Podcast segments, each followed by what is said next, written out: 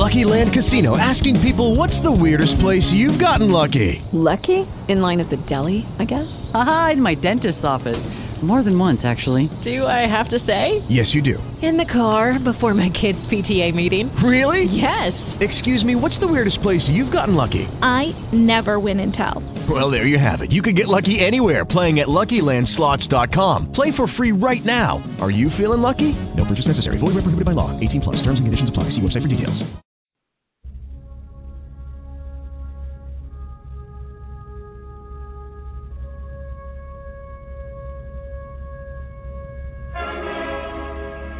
Heavy metal, the way it was meant to be.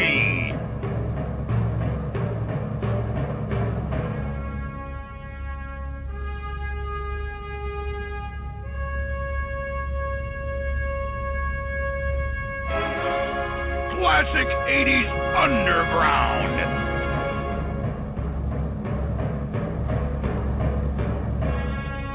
Live on blogtalkradio.com, the Heavy Metal Mayhem Radio Show.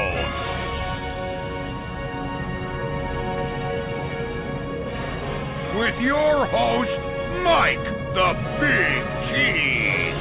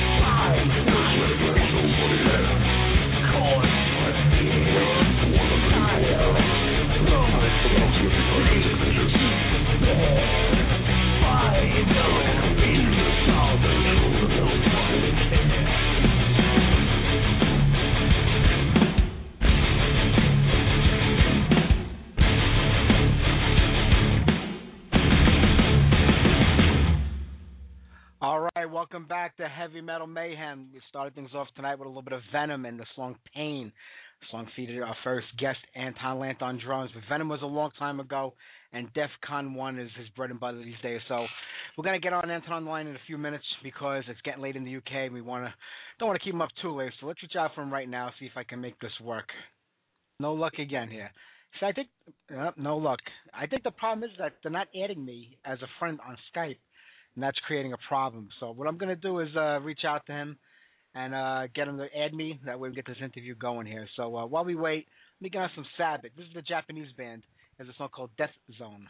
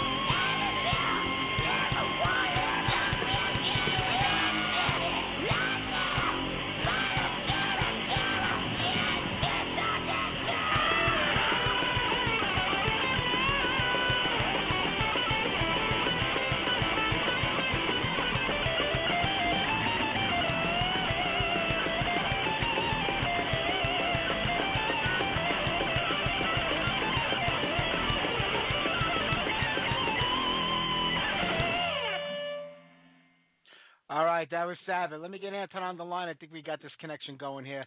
I tell you, there's got to be an easy way of doing this, but let's see what we have here. Call phone, ba ba ba. Let's do this. Let's go to uh, Ed. Antton, you on the line? Can you hear me? Right. Is that it? Are you? I tell you, I can't take this technology anymore. Fucking hell. It oh my finally, god! finally worked. You, you know what it is? If, if I if you call me, it's like we're having a private conversation. I can't conference you into the station, Right. so I have to call you. But it's like if you don't add somebody, if this is invisible, it's crazy. I, I can't, I'm, but I'm glad I got you on the line now. Yep, it's working now. All right, perfect. I, I, I. Hey, listen, I'm glad to have you on here. Big DEF CON 1 fan. Go back with you many years from all the bands you've been in. And I, you know, one thing I got to say about DEF CON 1 is I think you guys are one of the few bands that are giving everybody a little bit of everything in a, in a new way, and it's just different than everything else out there. So, thank you very much. That's what we aim to do. Yeah, I, I think you've done it, uh, and it's not an easy thing to do today because there's so much out there.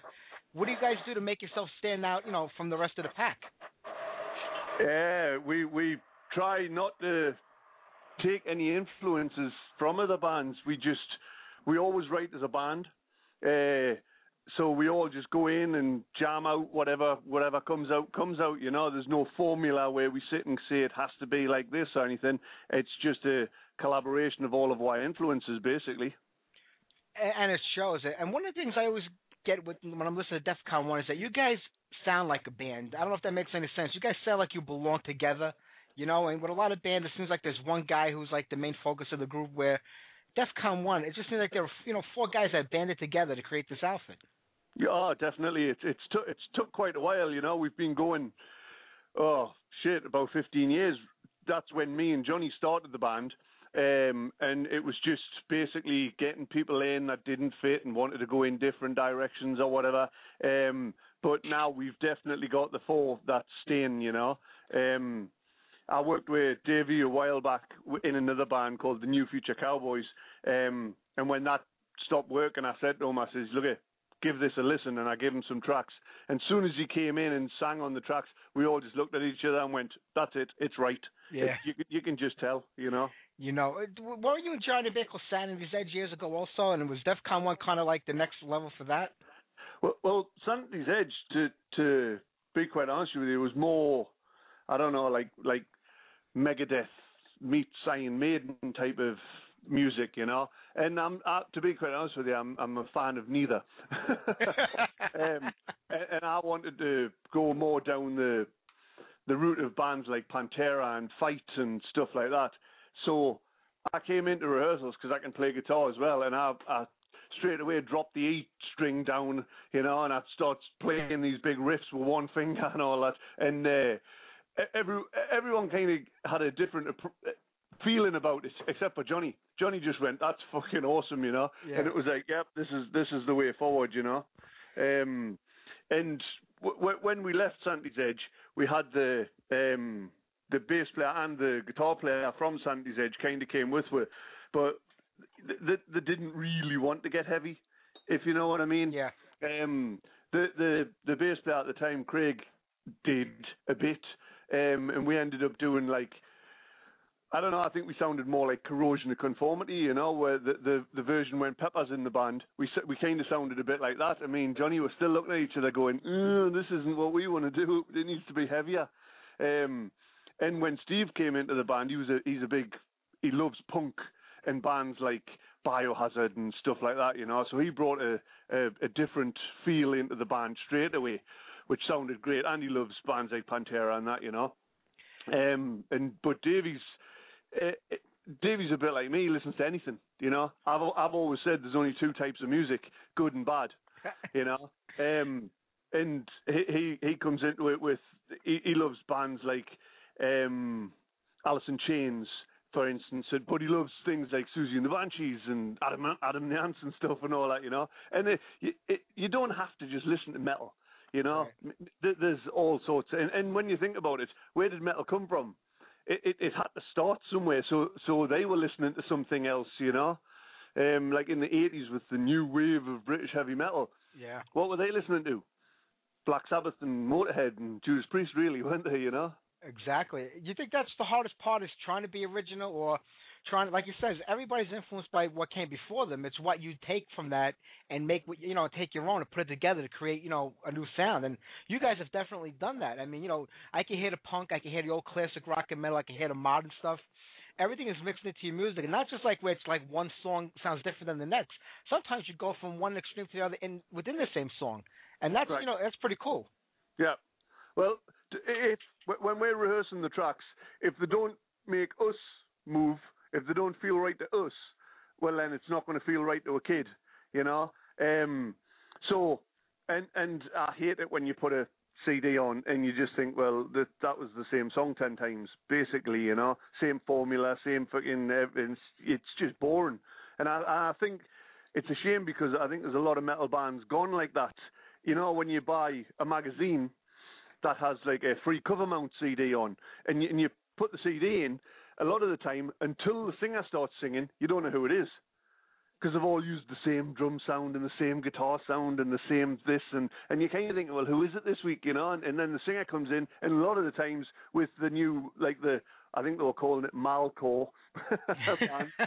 Even the singer sounded the fucking same, you know, and you're a Yeah. bit like, eh. Where I was brought up on music, um, where I was listening to ACDC and Kiss and Van Halen and bands like that, where you knew who it was straight away by the guitar sound, the drum sound, the production. Everyone had their own individual sound. And for you to say that we we've got our own individual sound is a massive compliment to it because it's hard these days to do that, you know. Yeah, it really is, and but you've accomplished that, which is a good thing. And I mean, you've seen the music. I mean, you've been in this business a long time. You've been a part of the scene since the beginning. I mean, you've seen the roller coaster ride that we go through. You know, metal was at its peak in the '80s, then it died down, then grunge, then nu metal, then rap rock, and you know, it always changes and evolves as time goes by. New people come into the scene, and you know, you, they're always like, well, you know, how come metal's dead? How come metal's dead? But do you think that the bands have as much to do with that as like, you know, the change in scene that maybe they've become too stagnant at some point where they just say, you know, this worked on the last record, we're going to keep doing. I love Iron Maiden, but every record is, you know, the same kind of Iron Maiden record. That's great when you're a fan, but you know, when it comes to the whole scene in general, with the hundreds of bands all doing that, you Yeah. think it kind of implodes upon itself, where you know we kind of kill it ourselves? I, I'm not sure. I, I think some bands it works really well. You know, I remember uh, reading somewhere where Kerry King turned around and said, "If it's not broke, don't fix it." Uh, so you kind of you know what to expect with Slayer. So when the next Slayer album comes out, you know what you want. If they changed it, you'd probably go, "Ugh, what the fucking hell has Slayer done?" Do you know what I mean? Yeah. So so some bands like like like that, like Motorhead, like ACDC, I think there's a formula there where they have to kind of repeat it. It's a bit like, I suppose, Iron Maiden as well. You know, they've got that twin harmony guitar and the bass doing the dung dung dung dung dung dung type of thing. Yeah. It, it it it it's their stamp. They've got it and they've put a big stamp on it, and it's and they kind of stand there saying, "This is ours. Get your fucking hands off," you know. Um, so th- I think the I think bands like that kind of have to sound like that, if you know what I mean. Sure. But Uh, um, I, I, I think the biggest problem with when, when people keep saying metal's dead and stuff like that, I think the record companies are becoming a lot like the pop industry, and there's pigeonholes to put people in, and they're looking for the next such and such or the next such and such. Do you know what I mean? Yeah. And they're not looking for new. Um, it's a bit like um, I don't like Bob Dylan. He didn't sound like anybody. He sounded like fucking Bob Dylan. So did Jimi Hendrix. So did Led Zeppelin. They they just came out of the box. They weren't trying to conform. They weren't trying to sound like somebody else. They just came out and did their thing. And there's too many bands where where they say we want the new one of these, and they just mold them into that shape. Do you know? Yeah. Um, and that's just a massive shame. It's a shame because I'm not in this country. I know because we we've been gigging up and down the country and we've played with a lot of other bands. There's some serious bands in this country that are just not getting a look in, and it's a it's a shame. You know, in the 80s there was record companies trying to like Megaforce in America. You know, trying to put the new thing out. You know, like Metallica and putting the Slayer stuff out and stuff like that. And that's what we need. We need people putting bands that sound different and and trying to nurture them. Uh, I couldn't agree anymore. It's it's exactly like you said. The bigger record labels, you know, they're like it's like a cookie cutter formula. If this works It is. today, we're going to keep putting it out. But most of those bands have a short lifespan. They're like flies, you know, they'll go for a year or two, but they always got somebody coming up the pipeline behind it. But like I keep saying, you know, ACDC, like you were saying, Iron Maiden, you know, Black Sabbath, you know, when all these bands pack it in, Judas Priest, you know, we're too old for this now. We're not going to do it anymore. Where are the next big bands coming from in metal that are going to like, you know, headline those arenas? And it's like in uh, in sports, you got to have like that farm team where you build them up from the ground up and get them ready for the big time. And it's not happening here. And it's just gonna, I think it's just gonna die out if people don't start giving the bands a chance and getting their music out there. Yeah, I've been saying that for years. You know, in this co- in this country, it seems that the the the tribute band seems to be the the new in thing.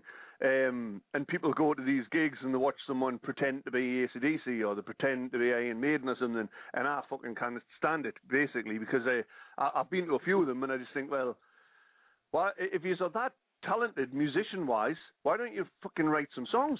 Yeah. You know, why, why don't you fucking try and do something original? You know, so what? You're making a little bit of money. You know, is that what you're in this for? Or are you in this to like try and be creative, try and be an artist, try and write something new? You know, um, and it just I, I hate the, the just the tribute thing. It's like, well, well, fair enough. I can kind I can kind of understand it if the artist's dead.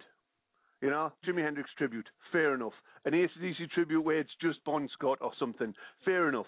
But who wants to go and see an Iron Maiden tribute where it's they're, they're doing what Iron Maiden are doing? You you want to go and see Iron Maiden, don't you? I, I, I say the same thing all the time. I get, oh, uh, there's a Motorhead cover band playing. Let's go. So Motorhead's going to be here next week. Let's just go see Motorhead. Go see That's Let Me. Do It. Exactly. It's, it's crazy. I mean, I, I understand when you go to a pub or a bar and there's a band playing, you're there, you're hanging out, and they're on. But I wouldn't go out of my way to see, you know, a cover band. Not like you said, especially when the real band's coming through town. Not, you know, not long after that. Yeah. Go see the real thing and support it. It's it's incredible. But you know, I mean, you got to make do with what we have today in this business. But the good thing is that you guys are active, you're playing, and now brute force and ignorance. It's it's strictly on vinyl and green vinyl on top of that. You kind of went old school with this one. Yeah. Um, bas- basically, when we we put Warface out, and uh, there's a another company uh, through Scarlet Records, which is an Italian company, and there's another Italian company called Night of the Vinyl Dead. They decided to put Warface out on vinyl, and they printed up 250 copies. And some people might say, well, that's not very many. It sold out in five days, though. Wow. And and for a little band, you know, um, five days w- we were over the moon. So while we were working on the follow up to Warface, I, I thought, well, I know, why don't we contact Night the Vinyl Dead, see if they want to put an EP out.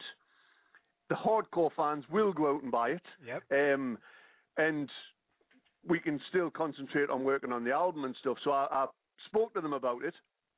They flew over to England to come and see we do a couple of shows. We did a uh, couple of shows. There's a um, company uh, that's set up where the singer out of the band had uh, had had testicular cancer and fortunately got over it. So they did a tour trying to raise money for the cancer trust. Um, and on the tour, they got um, Eccentrics and they got Hatebreed, and we got to play on both of those gigs. And they were absolutely outstanding gigs. But the, the vinyl company came over to see us, and we spoke about it, and it's go- only going to be um, 12 inch green vinyl. All four songs are on one side, and on the other side, they've engraved our signatures into the plastic. Oh, nice. So so it's going to it's like like years ago when you used to collect rare things, you know. Yeah. And the, it, it it the gatefold falls out about four times, and it's full of live pictures and everything. It's just a proper collector's item, you know. Uh, I I think it's great. I mean, you know, CDs are a hard sell today. Music is a hard sell today in general because Yeah. of you know the downloads and all that crap, which is horrible to begin with. But like myself, somebody who grew up in the '70s, you know, with vinyl, and I buy it in a heartbeat. I'll, I'll buy the CD, I'll buy the digital, and I'll buy. The, I love having the vinyl again, and it's you know, it's not going to come back like it used to be, but I think it's a great way for bands to start selling again and making some money because you know people like myself want to think twice about buying it. I Yeah. think it's a great way to start, you know, reinvigorating the scene again.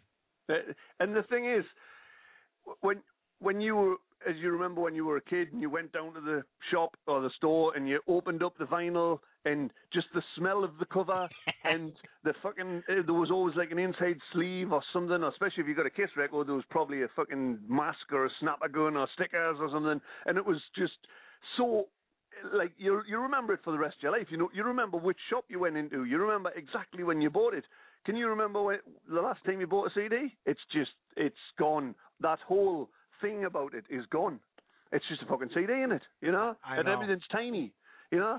Kiss Alive 2 on CD doesn't look half as cool as Kiss Alive 2 on vinyl when you open the gatefold up and everything. That, that's so true. It, it was an experience. I always say that. You went to your, your local record store, all the albums were up on the wall and in bins and in racks, and you used to look for the coolest cover.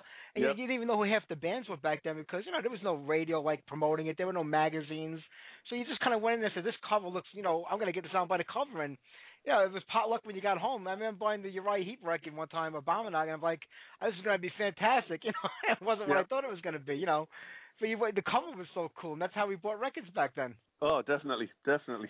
and it was a great time. But you know, I'm I'm glad you got. I mean, you know, I know you play a lot over in the UK. You're all over the place. How do you branch out from there now? Is it? I know it's real difficult to get on tours. You know, to tr- especially come over here to the US and go across the seas. I mean, but is it? Can you branch out at least around Europe to get out to different countries over there? Well, that's what we're, that's what our aim is. Uh, that w- one of the hardest things getting is getting hold of an agent that's wanting to work you and actually put some effort into you. The it's like new up and coming bands are, are struggling because they've already the agents are still looking after the bands they've already got. But like you say, they're not going to be here tomorrow. You know, they're, they're going to retire at some point. Um, you know, it's like I remember when I was in um, Venom. You know, we we we helped some bands out by bring taking them out on the road. I remember um, even before I was in the band years ago, they took out fucking some of the bands that have became the biggest fucking metal bands out there. You know, Yeah. um, and for me, it, you, you kind of think, well, does anyone return favors in this business or not? It you know, like they don't. Yeah. Original music, it, it's really hard. You know, like I, I, I wouldn't say. Um, I reckon if I, if we, if we were to turn around and say, right, let's let's chuck fucking five or six Venom songs into the set, we'd probably get a load of gigs. But Yeah. what, that- that's just copping out. That's just wimping out. It's not. You're not striving to do your own your own original thing. You know, it's like when you when you go to see the Foo Fighters, they don't play um, Nirvana songs live, do they? You know, or if you go and see Stone Sour, he doesn't play Slip, Slipknot songs. So that's that's where we're at. But it's frustrating as well because people are going, well, will people come and see you? And you're talking to these agents going, well, yes. And if you push it and you get us through to some more radio stations like yourself, you're you're doing us a massive favour playing way in New York and stuff, you know, because you never know. There might be some local promoter in New York wants to get over there, and what, once we're over there, we can contact other people and we can start playing gigs over there. Because I'd love to come back. I played in New York in 2006, and it was definitely one of the best crowds I've played to. You know, um, just fucking nutters. They're just cool. Fucking, they love their music. They love their metal. Yeah, I, I, I'm hoping that it does happen. You, know, you were talking about like you know, playing the Venom songs and everything. That's sort of kind of what happened with M-Pire of Evil. I guess you were going into that thinking that you know we'll do this a little bit, but we're going to turn it to an all original band and play more. And I guess when they started focusing more on the the Venom period, I guess you you know it didn't sit well with you. Nah, it, I, I I thought it was going to be more like original. You know, I thought it was going to be the high and the the odd song in. I didn't realize it was going to be fucking ninety nine percent Venom songs. Say if that was the case, I would have stayed in fucking Venom. You know, Yeah. I, I, I wanted to do my own thing. I wanted I want to write original music and get out there and stuff. And in all honesty, it came down to it where the I had literally I was sitting there with two record deals and Defcon One's me baby and in me heart it's the best band I've ever been in. Um and I I, I had to do it, you know. Um so I, there's nothing would ever take take us away from this unless the whole thing just fell to bits, you know. Sure. Is it hard focusing on a multiple bands because you had Def One, uh, DefCon One going at the same time as M-Pire of Evil, and you know, I mean, I know you're professional, you can work it out, but is it hard to kind of say, you know, I have this idea, you know, and I want to use in this band and not that band, or I'd rather do this with the other band? Is it difficult trying to like split your time between two bands that are going to go full bore? Uh, not really, because DEFCON, each every single member of the band, as far as I'm concerned, is equal. There's no, I don't walk in there saying, "Fucking, I used to be in Venom and I've headlined fucking Gods of Metal Festival." I just, I'm just a, one of the lads. We're all exactly the same, and we go in there and we just write songs. Uh, where it's not like that in other bands, if you know what I mean. Yeah. Yeah, I There's, know. uh, there's superstars, and I fucking can't be dealing with that. I've met I've met some of the biggest rock stars on the planet who are the nicest people you will ever meet. Fortunately, when I was a kid, um, when Brian Johnson got the job in ACDC, he literally lived round the corner from me. Uh, and I used to go to his house on a regular basis, and he used to sign me record sleeves and everything. And he is one of the nicest people you'll ever meet in this industry. He's still so down to earth. And- that well, that's important, you know, because you know it it shows people that you haven't strayed too far away from the path where you were. You're still like that guy from back in the neighborhood and back in town, Yeah. uh, and that's the way it should be. I think. Do you think today it's more, you know, because you have all the social media today, like from MySpace to Facebook, that that the bands, like even yourself, are more approachable than back in the old days where, you know, it was kind of like, you know, you had that kind of elite status back in the day. Uh, I, I'm not, I'm not sure because um, obviously you can you can get in contact with people easier and stuff like that. But um, I, I, I, when I was a kid, I was a fan of bands. I used to always go and hang out outside and try and get stuff signed and stuff like that. And I've met quite a few bands that um, they're just like me and you. They're just people. You Yeah. know, obviously there's the odd fucking rock star that you just think, well, why are you treating me like this? I'm I'm the kid that bought your record. If it wasn't for me, you wouldn't fucking be up there playing. You know. Yeah. And, and, and that's some some of them really need a wake up call. You know. Um, and it's a it, it's it's an absolute shame when you meet dickheads. It is. It is. It- It's rough, and you know, you were talking before about like you know, uh, Vance paying back the favors and stuff that you, when you, they took you out on tour, you went on tour with them, Yeah. and, and I see that so often. That I mean, you remember back like in the '80s, like when Ozzy would go out on tour when he was solo, when the Blizzard Vibes first got started, he used to take out some of the bands that you know were about to break. I mean, he took Motley Crue out, gave them a shot, and they turned Yeah. out to be tremendous. Metallica. That doesn't happen anymore. Like it bothered me that like when Black Sabbath went on this reunion tour, which was probably the biggest tour, you know, in God knows how many years, they had a guy playing a DJ set opening up for them, and I was like, why didn't they? Why wouldn't- why didn't they give like a couple of bands a shot in each town where they went around to play? You know, the audience that they could have you know brought to that band, and, and that always bothered me. This whole tour bothered that they did that. That they didn't give bands a shot to open up for them, like local bands from the area. Can you can you imagine, right? If you're some local band and you get this call, oh, Black Sabbath want you to open up for them. Fucking hell, man, that would just be a dream come true. You Yeah. know, and and they could make new fans because there's going to be Black Sabbath kids standing there thinking, actually, I like this, and go and buy the CD or the T-shirt or something. They could have done. If if they'd put on a different band from every city, that would have just been incredible. That would have been a brilliant idea. Yeah, I, I, You know? I, I wish they would have done that. I mean, you know, these bands have to like pay it forward. They got to start doing that. I mean, there are a lot of big bands out there. Give the local bands that like on the, you know, have records that are on the cusp of like doing something good. Give them that, you know, because I could tell you a, a dozen bands I bought records by in a record store that I never heard of before that I loved, and another dozen I didn't care for. But when I go to see bands live and that band hits the stage and you for the first time, like I never heard of these guys. They, that they just win you over. You're Like you, you, they got a new fan. Somebody's gonna buy the next record, buy a T-shirt. It's so important that bands like start supporting each other again. I I see that missing today. Yeah, yeah. I, yeah, I think it's all about the it's all about the dollar, isn't it? Yeah, well, it always is, especially with the record labels. Yeah. Which band's got the most? Well, if you pay us this, we'll let you support her. You know. Uh, I know it's crazy. yeah. Yeah, so we're talking about Warface, but was there a record called Blood Soaks the Floor? Because I keep hearing about it, but yet I don't remember it. I don't know why. Uh, it was basically that was just demos. We put a we put like a a shitload of demos together on a on a disc, and we called it Blood Soaks the Floor. So it was kind of like a mini album, but we, it was you could only get it from us. It wasn't in any shops or on iTunes or anything like that. Uh, and it actually had a different singer on it. Um, so soon as Davey joined the band and we were working on the songs, Blood Soaks the Floor just got shelved. I think we I think we might have a couple of line round at rehearsals, but that's about it. It's like it it, it was just demos, you know. Yeah, yeah, know, yeah. Uh, Grant was singing in, in the very beginning before uh, David came into the band, and uh, yeah, I, I mean, you know, when you found him, it was like it seemed like a whole new band to me, and it, it just kind of took a life of its own after that. So I'm glad that the four of you guys are together. You're still together since that first record, and and you're keeping it going today. You know, Antton, I'm gonna have to let you go because it's getting late, and I want to get on some music for everybody. That's and I'm cool. sorry that it took me so long to connect with you in the beginning. I just, I need, uh, I need to get uh, someone here that knows a little bit of technology. I can't figure this stuff out anymore. I'm I'm exactly the same. I was fucking pressing every single button, thinking, "What's happening?" I know I, I can't figure it out, but I'm glad I did connect with you. And you know what? Warface is still out. People should buy it. The new vinyl. They better grab that up fast because you know five days it might be gone. It might be. Yep. I hope I get a copy. so people should get on there and buy it. I'm going to play something off that EP for everybody. Thanks very much, mate. It's been a pleasure. Yeah, you too, Antton. Take care, buddy. Thank you very Yeah. much. Right. Cheers, man. Bye bye. Mr. Antton Lant, everybody knows him from Venom, M-Pire Evil, and they should know him from DEF CON 1. And I'm glad I was able to connect with him. I'm so, I, I have so much trouble with the Skype at the beginning of the show, but let's get on some DEF CON 1 right now. Is Weapons of War.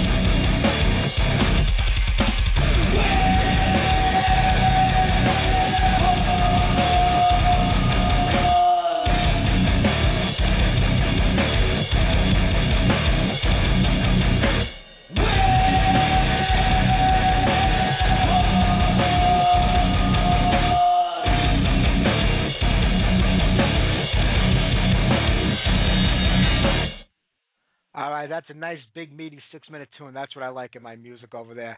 Uh, well, we ha- we started out another crappy show in the beginning, trying to do the Skype connection, but I promise you, this is the last interview I'm going to set up live right at the very beginning of the show. That way, I have more time to work out the kinks because you know it's getting late in the UK and over in, in, in Europe too. So I try to get them on early. That way, it's not like you know two o'clock in the morning Yeah. for these interviews. But uh, sometimes you know the connection works nice and easy. Sometimes it doesn't.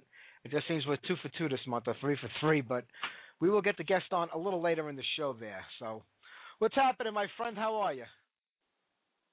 You still talking to me? Yeah, talking. Who else am I talking? to? You're on the air. no, yeah, things are going okay. Uh, awaiting the new Motorhead. I mean, it's the only. thing. Yeah.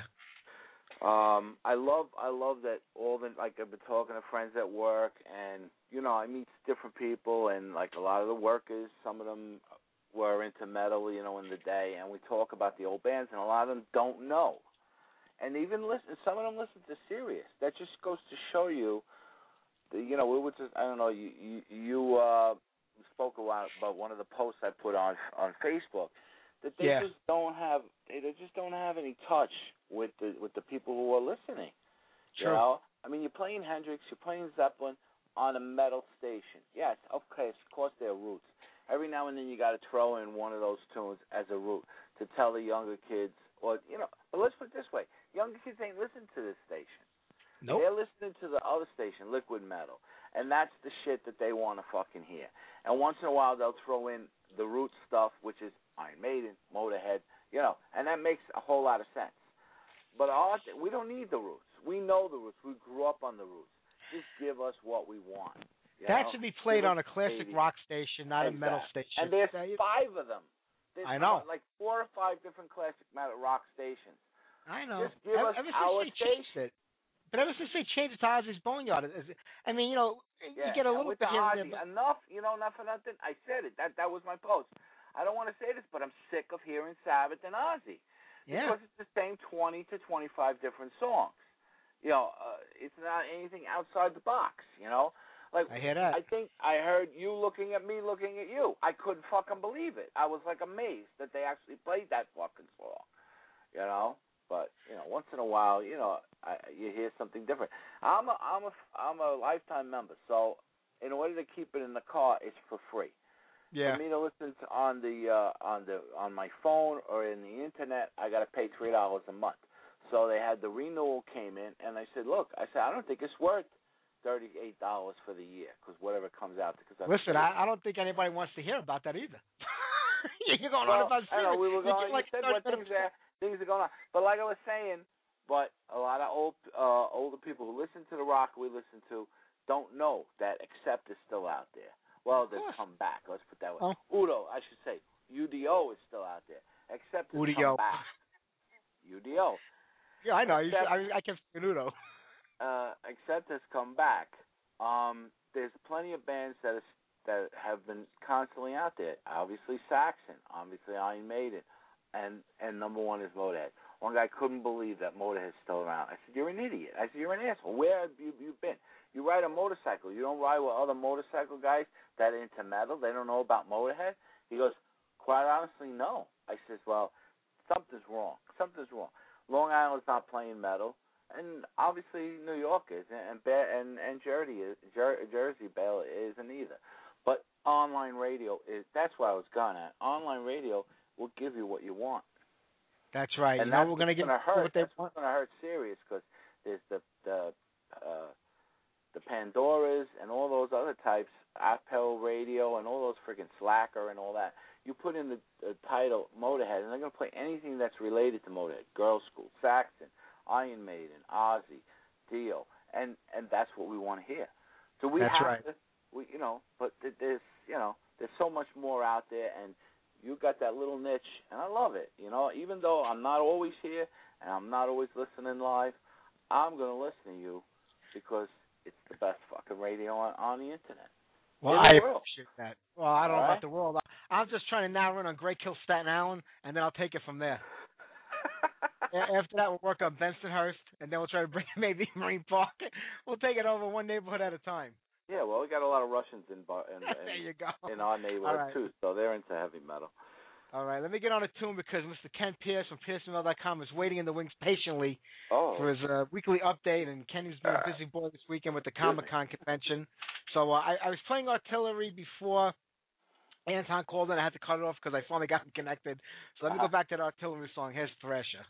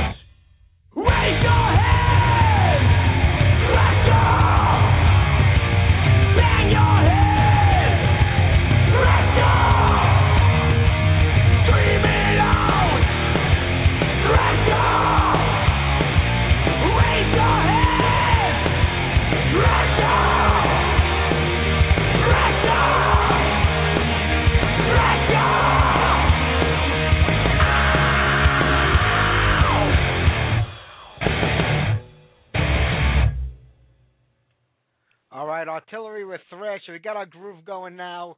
Backed by popular demand, the mayor of Metalville, Mr. Ken Pierce. How are you, Kenny? Whoa, what's going on there, Mike? Uh, uh, I'm surprised I can even speak right now. I've been uh, at that crazy Comic Con for three days, and uh, then I had that good idea to go to a metal show last night. So I'm a little tired. So You're a little beat, I huh? sound as I sound as excited as T does on the show now. Ah, What? Full of, full of life over there. so yeah, it, it was a busy weekend. What now? You, what were you asking me about? You sent me a message. What did you want to know? You said something about. I heard you say something about Kiss, uh, Kiss Nation in Times Square. I didn't, I, Oh, I didn't hear that. the Kiss trip. Oh, okay. Kenny, I have to tell you this, but you're you're completely Yeah, breaking up. It's choppy. Yeah, Ken, there's something wrong with your phone. You're coming in completely choppy. Nobody can even hear you.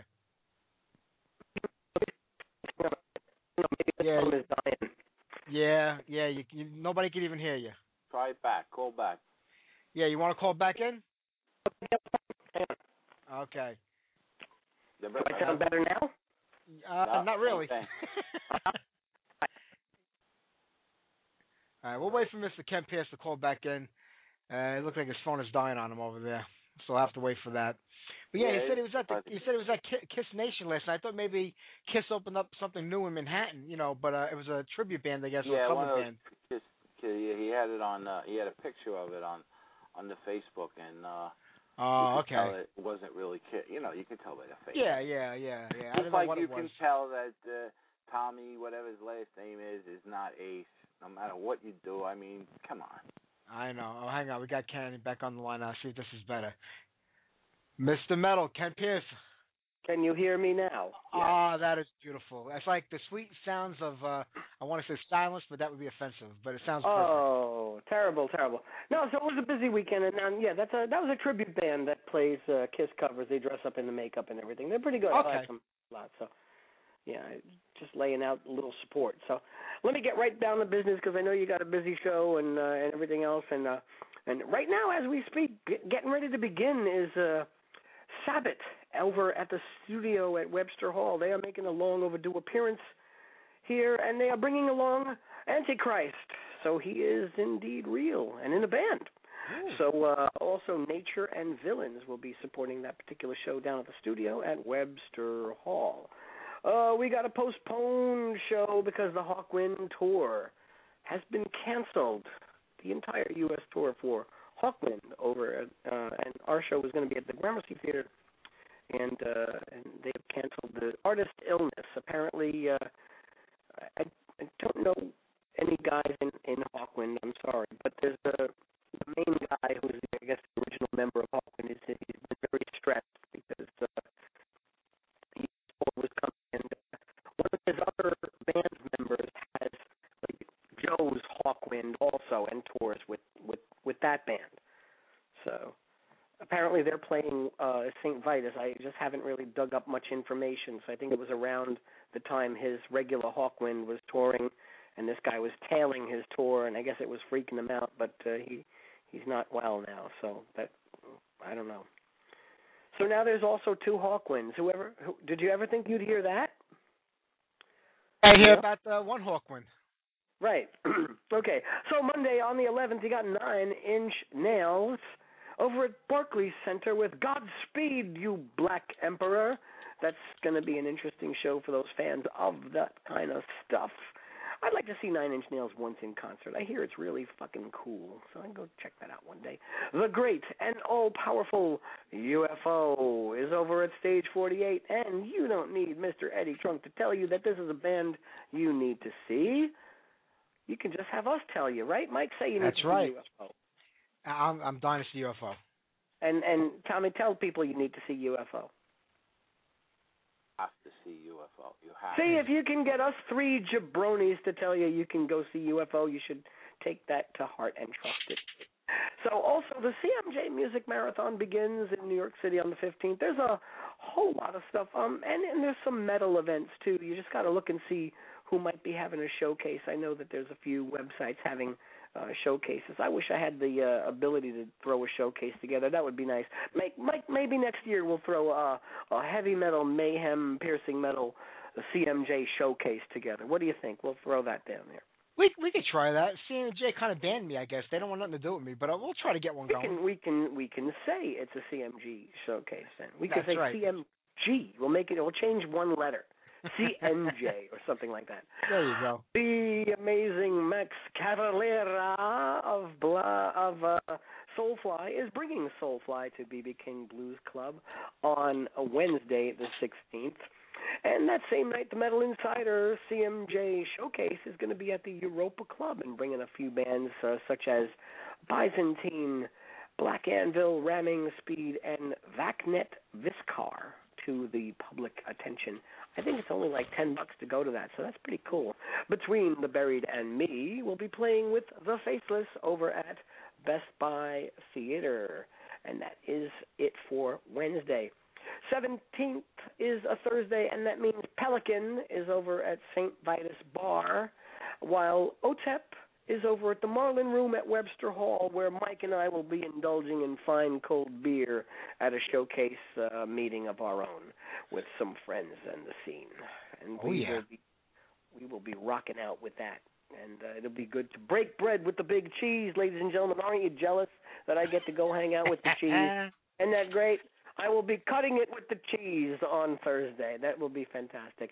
Friday is another appearance of Pelican over at Saint I know you're laughing at that name at St. Vitus Bar, and I'm making sure I'm putting a lot of these St. Vitus bars because you said everybody was gonna was yelling at me last week. It's not my fault. Let me tell you how difficult the St. Vitus Bar uh calendar is to follow. It is like a mishigash of everything. You know, it's just crazy. I know it is. So, it is hard. And and when they don't, uh, that's what she said.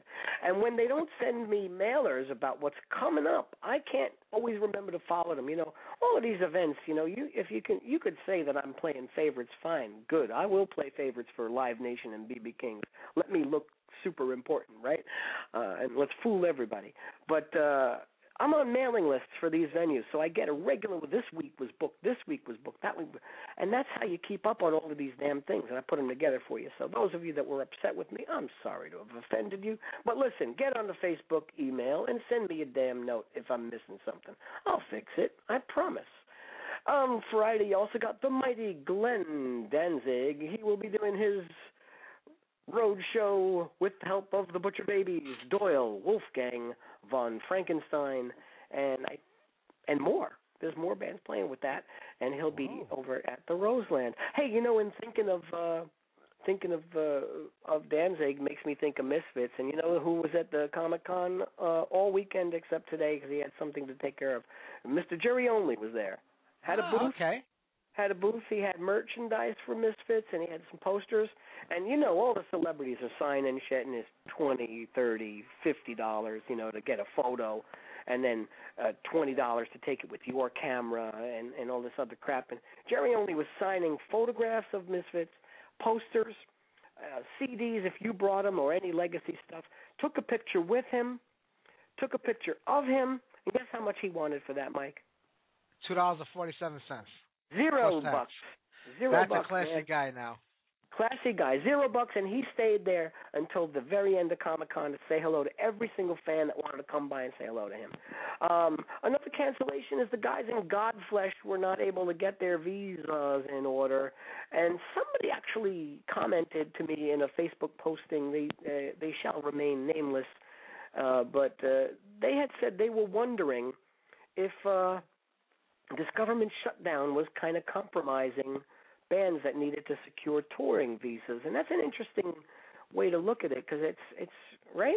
Yeah, Did you yeah. think that that could that could be the It has case? to right? affect it because uh, the, the State Department would be shut down. Uh, It should be at least. So who right. knows? So but- then there's not able they're not able to check you in, right, or get the Yeah. paperwork to you. So Yep, yep. so they got to go through Mexico with the Mexicans. They have no trouble getting it here, no matter what's open or closed. Sure. He tries. He does try. So anyway, let me let you get back to the program. I and always, my dear friends, you can find Piercing Metal over on Facebook, over on Twitter, and on Instagram. And I would love to have you along with me for everything. And Mike, I tell you, you know how much I love talking to you, you know, but I am so tired. There's one thing I've been loving to do all weekend, and that's Well, I think I guess out. that's what he wanted to do, hang up on us. They did that on he had a bad connection. I think his phone was going dead. You know, Kenny's been out all three days at that Comic Con yeah. uh, doing media coverage, so he's been a busy little boy over there. yeah, you know, he- check, he- uh, yeah, Who? Pierce, Okay. piercingmetal.com. Uh, I can't do that end have- line. The beat with the street, the street with the beat. Uh, yeah. Yeah, we'll we'll just say uh, you know hit uh, piercingmetal.com and you go. on Facebook, and uh, he'll definitely have uh, blogs. Uh, um, sorry, connection to his blogs, so you can check what he's doing in the city, uh, metal, and with the uh, Comic Con. That's right. You know, he he had mentioned the Danzig show coming up this week, and I had gotten some press releases about you know promoting the the show this week. But I leave that up to Kenny because he does all the concerts. I don't like announce it, but Right. had ticket prices for general admission at fifty dollars. Now, is it me or is it fifty dollars? Sound like an awful lot of money, Wow. you know, for Danzig? yeah, I know. Danzig? There's nobody else. Well, it's just Danzig. It's just like his uh, anniversary tour or something. But I Uh, mean, it's it's Danzig, and it's you know 2013, 50 bucks. I I know he's got Doyle playing guitar. They come out as like a little mini misfit set, you know, Yeah, during the show. But still, 50 bucks is a lot of money. Wow. And you know, and let's I face mean, it. if it's a meet and greet, maybe I could see charging No, no, no. 50. It's a, it's a GA. That's general admission. Wow, that sucks. I've seen uh, I've seen uh, Fates Warning who they, no they're, they're going to come around here.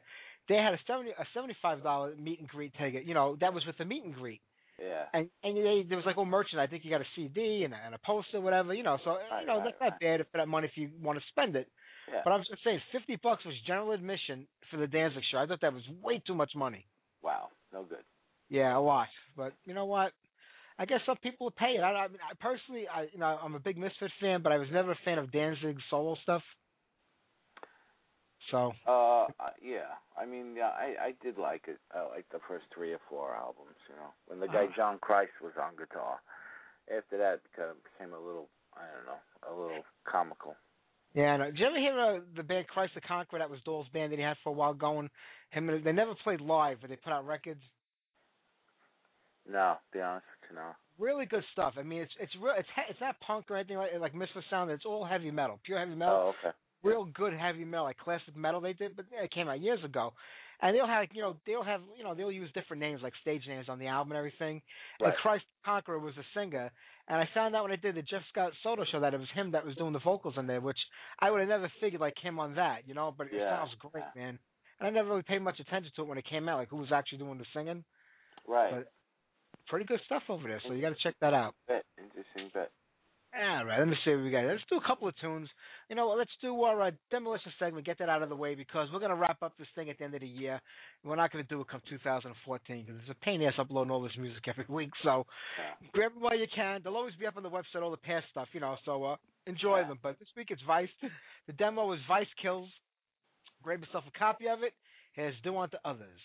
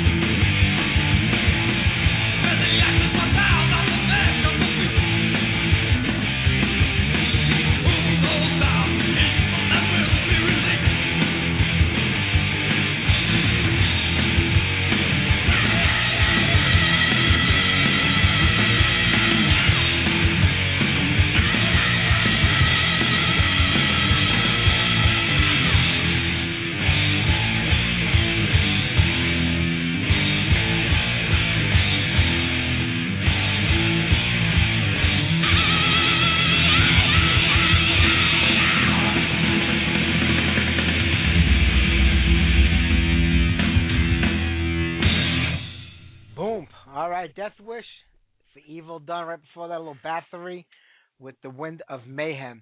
You know, I'll tell you, there was a band Trauma back in the 80s. Uh, you know, Cliff Burton's band before he joined Metallica. Yeah. They had, a, they had a great record out called Scratch and Scream back in the day, and I love that album.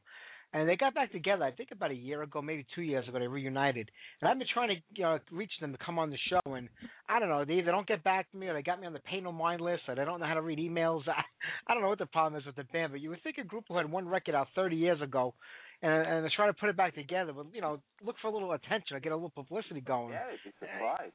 Yeah, I mean, it's not like people actually remember these guys or know much about them unless you were a diehard fan or happen to just know their name because of Cliff Burton's association with them. I don't know.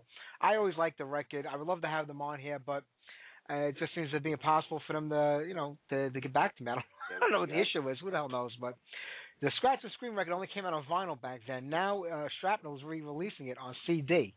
So I'm gonna get a copy because the album is great, but you know it, it was a poorly recorded album, I guess, back in the day, and the sound's not so hot. But I'm gonna get the CD version, and what I hear is that they added a couple of tracks that feature Cliff Burton when he was in the band, mm. and I have some of those on like on live tapes or like badly recorded demos, but they're supposed to be remastered and sound pretty good. I hear, so I think Such a Shame is on there. We're going off, and Woman Be Gone. Those are the three songs that were recorded with him.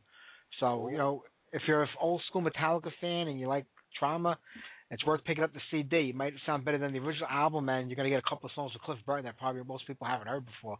Yeah. So uh, definitely something to look forward to. Maybe I'll reach out to the record company see if he didn't get in touch with them to come on the show.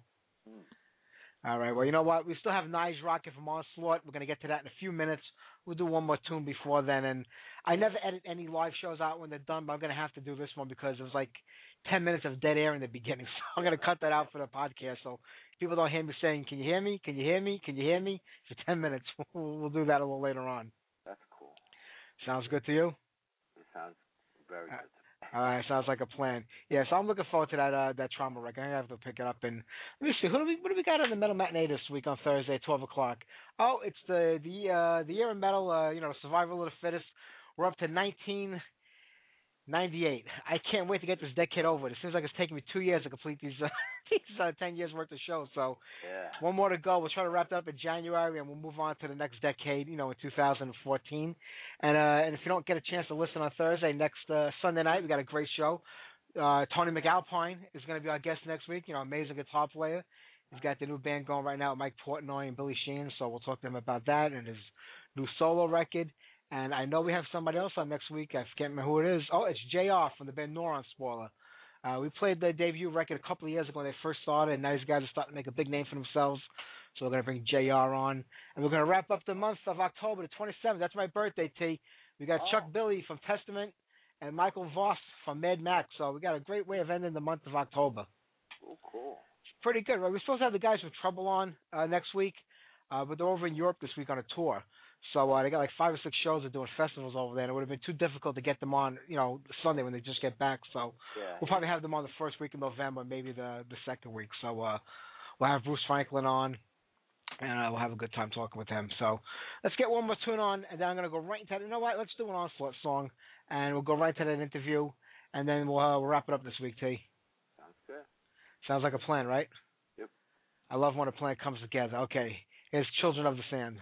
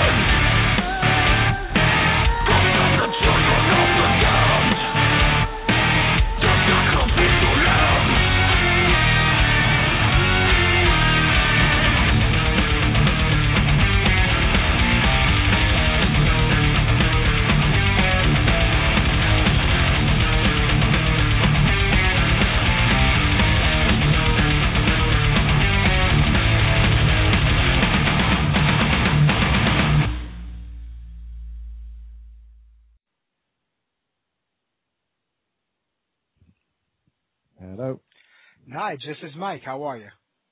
Hi, Mike. Okay. Uh, I'm doing great, man. It's nice to talk to you today. Yeah, cool. And you too. Uh, definitely Well, Hey, listen, I've been a big fan of you guys. I go back to the demo tapes back in the early 80s. So to have you guys around today, still putting out records, and not just putting out records, but you guys seem to be bigger now than you were during the heyday of metal back in the 80s. It's, it's just incredible.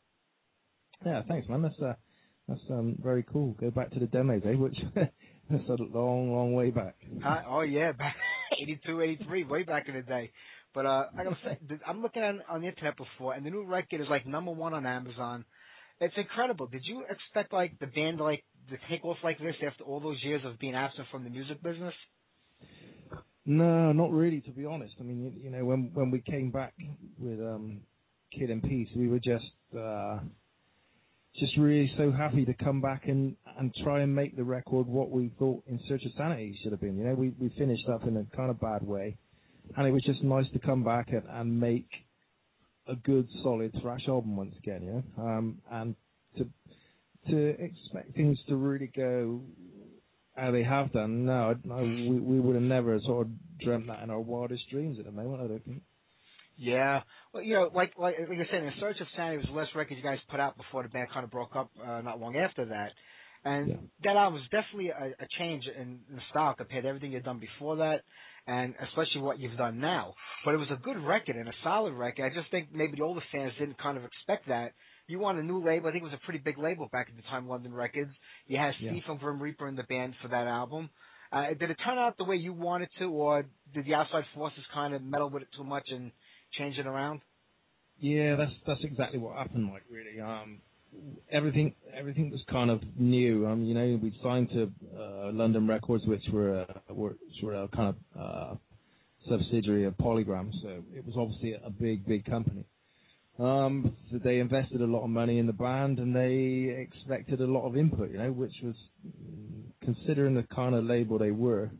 Um, having only they they'd licensed Reign in Blood, I think Slayer, and I think they'd actually released uh, the real thing for Faith No More. So really, that was their only kind of um, rock metal records that they'd actually dealt with. You know, they were more of a more of a kind of mainstream chart type label.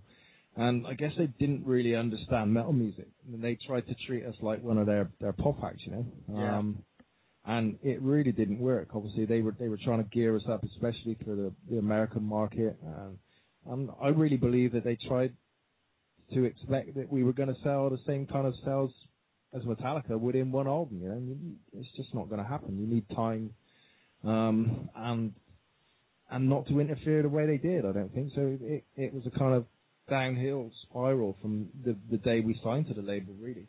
Yeah. Um, and things went from bad to worse, and and it ended up in the band splitting up.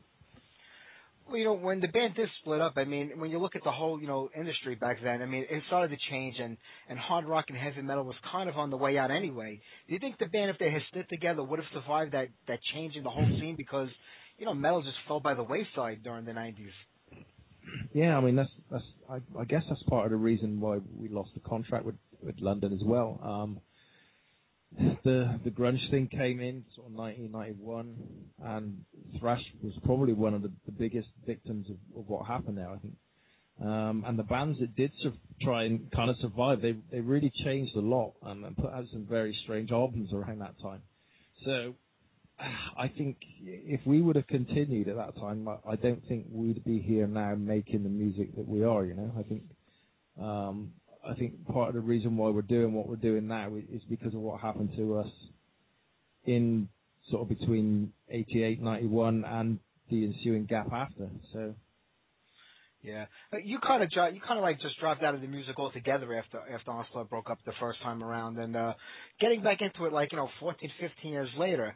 I mean, everybody says like when you do something like years later, it's like riding a bike. But was it that easy to pick up the guitar again and you know relearn the music that you wrote and and get back into the whole groove of it? Was was that a hard thing to do? it certainly wasn't easy, mate. No, it was it was hard, really hard. I mean, um, I remember I, I after Onslaught split, I did a couple of um, kind of projects after that for maybe eighteen months to two years, and after that, there, we were on the verge of some really good success. Things were really happening, and all of a sudden, for some bizarre reason, everything fell flat on its face. Um, and that was the time I decided to quit. Um, my guitars went under the bed, and they never came out once until 2005. Wow. So it was, it was basically 11 or 12 years without once touching a guitar, which was kind of weird. And when to, to come back and we, we started when we came back, we started to play I think a couple of the songs off in Search of Sanity and maybe Metal Forces from the Force album, and, and especially in Search of Sanity songs, they were really tough. And it was like, shit, we're never going to do this, man. We're never going to do it. It was Yeah. so hard. I mean, it was, it was a kind of, it wasn't like riding a bike. It was a case of relearning all over again, and the practice we had to put back in was was really intense. But and I think it took about nine months to to kind of get back to to somewhere close to where we were Yeah. when we split, and it, it was hard, but um, definitely worth it now. did it get frustrating when you're trying to play a song that you wrote like from 20 years before that, and you just can't remember like how it went, and you're like, I wrote this song. How do I not, you know? Because it does happen. I mean, but did it get frustrating at a point? where You're like, you know, like maybe like with riffs changed a little bit because you just couldn't remember the exact way you did it years ago? I'm getting that with songs in the new album. I just started rehearsing. I'm still trying to remember them from recording. yeah, it, it, it gets harder. But uh, you know, Yeah. I, I was so happy when you put it back together, and you know, you and Steve Grice were with the band from the from the beginning, and you had, a, I mean, going back to the demo days up to the first couple albums, there was always a different singer in the band. But to me, Cy Cy was always like the person that represented the voice of Onslaught to me. I don't know why. Like I said, there were different singers. I appreciated it all, but when you came back, was Cy your first choice to get on vocals? Yeah, yeah. I mean, uh, the, the thing is, I'm, I totally agree with you, and I'm sure most of the Onslaught fans will agree with you too. I mean, Cy, Cy was always considered um, the singer of Onslaught. Uh, I mean, Steve Grimmett was never, ever really truly accepted as as the Onslaught singer. You know, it, it just didn't work for the fans, um, especially when he was singing the older stuff. Yeah. Um, so yeah, I mean, Cy was was always the singer, and and the, the only way that when we came back in 2005 it was going to work was with Cy on vocals, you know, um, because he can he's the only guy who can sing all the songs from every album. Um, so um, Paul Mahoney, who was on Power from Hell, there's no way he could have done any of the four stuff and any of the subsequent albums, and, and the same for Steve Grimmett. So. Yeah. I mean, the only way to make it viable, like I said, was was with Cy, and of, of course, Cy was was only too glad to to say yes. Yeah, well, well glad he did. You know, even like going back to the the Sanity record, I think Steve Grimmett's an amazing singer, but I never got that, you know, with him on that record. I mean, I, was that something that you were kind of forced into doing, or did you think that might have worked out at the time? Because I, I love the record, but I never got the connection. Yeah, I mean, uh, it was it was it was weird. The, the, the label were really unhappy with what Cy was doing, and they they just, as I said, they were gearing, they were trying to gear everything up for America, and they they knew that Grim Reaper had done well in the states, and I I don't think they looked beyond that. Um, it was kind of taken out of our hands because they'd invested so much money, you know, and it it was a case of we're we're we're, we're pulling the strings here. You you really need to to listen to what we're saying or or whatever it may be, you know. So okay, we we were we were kind of young and we were kind of stupid and uh, what have you, and, and things went along. And as you say, uh, I Steve's a great guy and he, is a fantastic singer, but he's just not the right guy for Onslaught. And Yeah. I, I I guess I've seen what they were trying to do um, with bringing him into the band, but it it really kind of backfired. I mean, if if you took that album, if you took the Onslaught name off of that album, I think it it would probably be a, a very good um, kind of power metal album, or speed Yeah. metal album, or something like that. And if you took the Onslaught name away, but um, with the Onslaught name on it, it's it's not right, and I think the fans really didn't uh, didn't take to it too well. Yeah, uh, you know, I agree. I've said that over the years about a lot of Black Sabbath records, like from the time when Ozzy and Dio were out of the band. Like, there were some really good songs and records, and if, if they didn't call it Black Sabbath and they gave it a different name, I think they would have so much more success with those albums. I I, I know exactly what you're saying. Uh, you know, Yeah. people associate the name, they expect to hear that. And I mean, you got the two Steves going out there today playing that one album, which I still don't even get because you're a viable band. I mean, you probably don't. I mean, I love the new version of Shell Shock. I think it's fantastic, and, and, and it's great to hear that live. But I don't get them going out playing under that one album. It's such a small, minute part of the band's career that they're trying to do something with that a lot of people don't even realize. No, well, the, the thing I don't understand about it is they're out there playing my songs and they didn't actually write these songs. So it's, it's kind, of, kind of why why are you doing this? Go go and make your own band, guys. Exactly. I, that's why I could. I can't figure that out. I mean, if I want to hear anything off that record, I'm going to go see Onslaught. You know, to, to, to hear those songs. I, I don't get it. It's no disrespect to them. I guess they feel they have some kind of uh claim in their mind to it. I, I I don't know, but. Uh, are you guys going to be doing anything more with that record? Because like I love the re-recorded version. Do you plan on doing more of that, or are you guys just like overloaded with like new material you want to, you know, keep putting no, out? no. No, not at all. Obviously, we the, the priority at the moment is the the VI album. So, um, but we had we we loved doing Shell Shock so much, and it, it it came out. I mean, technically, uh, the In Search of Sanity album was was an album for Cy to be on, you know. So, um, Cy obviously wants to put a lot of things right with that record, and so do I. I mean, I I want that record to sound kind of how it should have done with a with an aggressive, hard production, and with side side singing the way he does on it. Um, which is what we've done with Shell Shock. I think um, it's it's brought the brought the song a whole new lease of life to me. Um, so we were so so pleased with how it came out. We we've actually now decided that we're going to re-record the whole album next year. Oh, great. Um, obviously, Cy wants to do that badly, um, and and so do I. So we spoke to the rest of the guys in the band about it, and everybody loves the idea of, of doing that when we got some downtime. And we we've been talking about possibly discussing using it as a as a kind of bonus album with a, a DVD next year sometime, just to just to keep the profile ticking over, you know. Yeah. Do, do you, I mean, like when you, when you guys came back with the first record after getting back together, Killing Peace, it blew me away. I mean, like you expect like people our age to say, you know, we're gonna mellow out a little bit, calm down. That was harder and heavier than anything you've done in the past. And then, I mean, it just kept, you know, getting better. I mean, Sounds of Violence, and now, you know, V V one. I'm like, you guys are getting harder and heavier as you're getting older. I mean, it's incredible. There's no, there's no slowing down. There's no taking it easy. I mean, you guys are just like a battering ram speed today. Yeah, I mean, I, I get angrier as I get older. So. There's a lot more to get angry with, I guess. Yeah, yeah, but I don't know. We're still we're still out there to kick anybody's ass, man. We're, the, the day somebody kicks our ass is the day we uh the day we retire. But uh, we, we ain't gonna let that happen for a while. We we still got a there's a lot of energy left in Onslaught and a, a lot of life left to come. So um yeah, I think with the next album we're we're gonna try and make it even more ferocious if that's possible. Oh, that's great. I mean, I caught you guys the last time you were in New York City. You know, you played in Brooklyn at the St. Vitus Bar, and I just sat there and I was like, holy crap. I couldn't believe it. I mean, the energy that you guys put out was just phenomenal. I mean, if anything doesn't work out with Slide, did you ever go back to Jace Pope? uh, Jace lives in Australia now. Actually, I, I know I, haven't spoken to him for a few years. Actually, I should drop him a line actually and send him over a new album. But um, I was speaking of Paul recently, Paul Hill. Um, um, he's living in Australia, bizarrely enough as well, but in com- completely different part of the J site. So, but uh, Paul's doing well. He's working for local government, bizarrely. Right? But it's nice to keep in touch with him. I was, I was hoping that he was going to be coming back to England to maybe um, jump in on a, one of the anniversary shows this year, but um, I'm still waiting for an answer on that one. Yeah, you have to watch now that Jason pull into each other. They don't get together and form another another offspring. It'll be like a touring company pretty soon. Yeah, yeah. All playing my songs. Uh, but you know, with all the years of Onslaught and all the different eras, is there anyone that you feel defines the band the most? Is it now, you know, in the here and now, what you're doing now? Do you think this is the best representation of the band, or was there another point in time that you feel like this is the Onslaught that you should be remembered by? No, it's definitely now. I mean, um, we we obviously felt we'd made made a very good album with this one, and um, obviously very anxious, waiting for the reviews and stuff. Um, obviously the reviews on the last two albums have been great as well.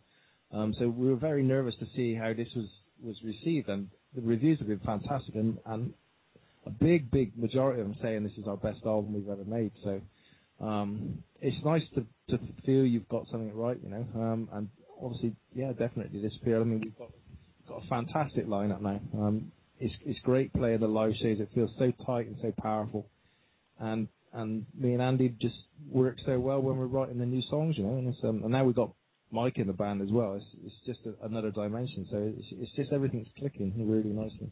Yeah. When, when you go back to the early days and the band first gets together with that lineup and you start writing music and you start playing and you know, you're young kids, you just want to get out there and play live and you know, get up on stage. When did you first realize that this is a business and, you know, we're getting screwed and we really gotta watch our backs? I mean, how long into it did it take you to realize that, you know, people are out to get us and we have to kinda like, you know, protect ourselves?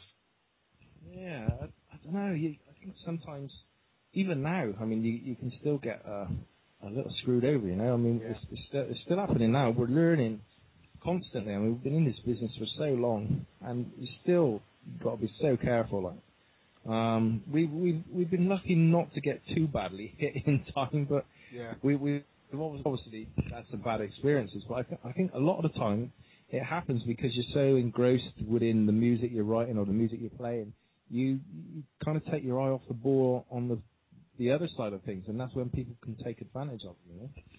Yeah. When you came back into it, what did you re- look at as like the biggest change? Because I mean, even though you weren't performing, I'm sure you kept an eye on everything going on and you know the scene in general and, and the industry. But what was like the biggest change that you had to adapt to compared to the old days?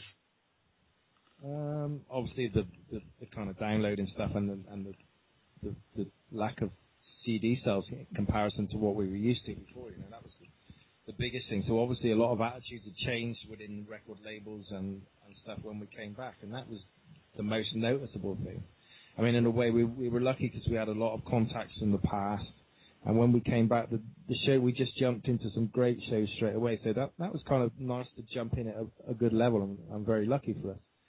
Um, obviously, when when you go to negotiate with with labels and look at budgets for albums, and they say you will only sell this, it's like wow, we sold this before. they say, well, this is 20 years on, guys. This is a, a lot has changed in that time. Um, so that was the most noticeable difference. I mean, we're we're making albums now for wow, God, 200% cheaper than what we made in Search of Sanity, you know, which is absolutely insane. I mean, if if we could have made an album back then for the, the price you could make an album for now and make it sound as good, it, it, wow, it's incredible. You, you wouldn't imagine it could be done. Yeah, it, it really is. But in, in the same sense, you know, with the record companies, it's all about the money to them. I mean, I mean, we're all in this business to make money. That's this is your job. This is what you want to get paid to do, and they only care about the bottom dollar. But when they tell you, like, well, you know, the, you only sold five thousand copies of the record when, you know, in 1984 you sold twenty thousand, thirty thousand. That's because that's all they're getting paid for. But meanwhile, you had 50,000 downloads of the record on the internet for free. And that's the shame of it, is that you never Yeah. really know what is out there because people just down, you know, you put it out on Monday, Tuesday, 10,000 people already downloaded it for free. And that's a shame. Yeah, I know. It's it's it's scary, really. I mean, we, what we'd noticed is is bands were selling all across the board from Maiden to Slayer. It's one thing when when we came back and we were told, well, we we estimate you're going to sell this, uh, whereas in comparison you, you sold X amount of of In Search of Sanity. You know? um, so I, I kind of did some research and looked at sort of Iron Maiden sales and Slayer and Megadeth and Metallica and everything like that. And virtually all across the board, it, it was a 90% drop Yeah. within the, within the 20, 25 years, you know, or or whatever. And that that was absolutely amazing. And then when I looked at our first statement that came through on, I think it was um, Sounds of Violence, we'd had something like 90,000 streams of the album, and it was like, what? And we're selling X amount. It's like, wow, this is insane. Yeah, it doesn't add up. No, it's absolutely insane. It is. Yeah. It- it's the way the business is today, I guess. I mean, you know, uh, hopefully something could change and, and kind of get back to the old days a little bit. Where, I mean, I want to buy that record, even though I get them for free because of the radio show. I still buy it. I still bought your new record, even though I had a copy for free because I love having that copy. I want to support the band.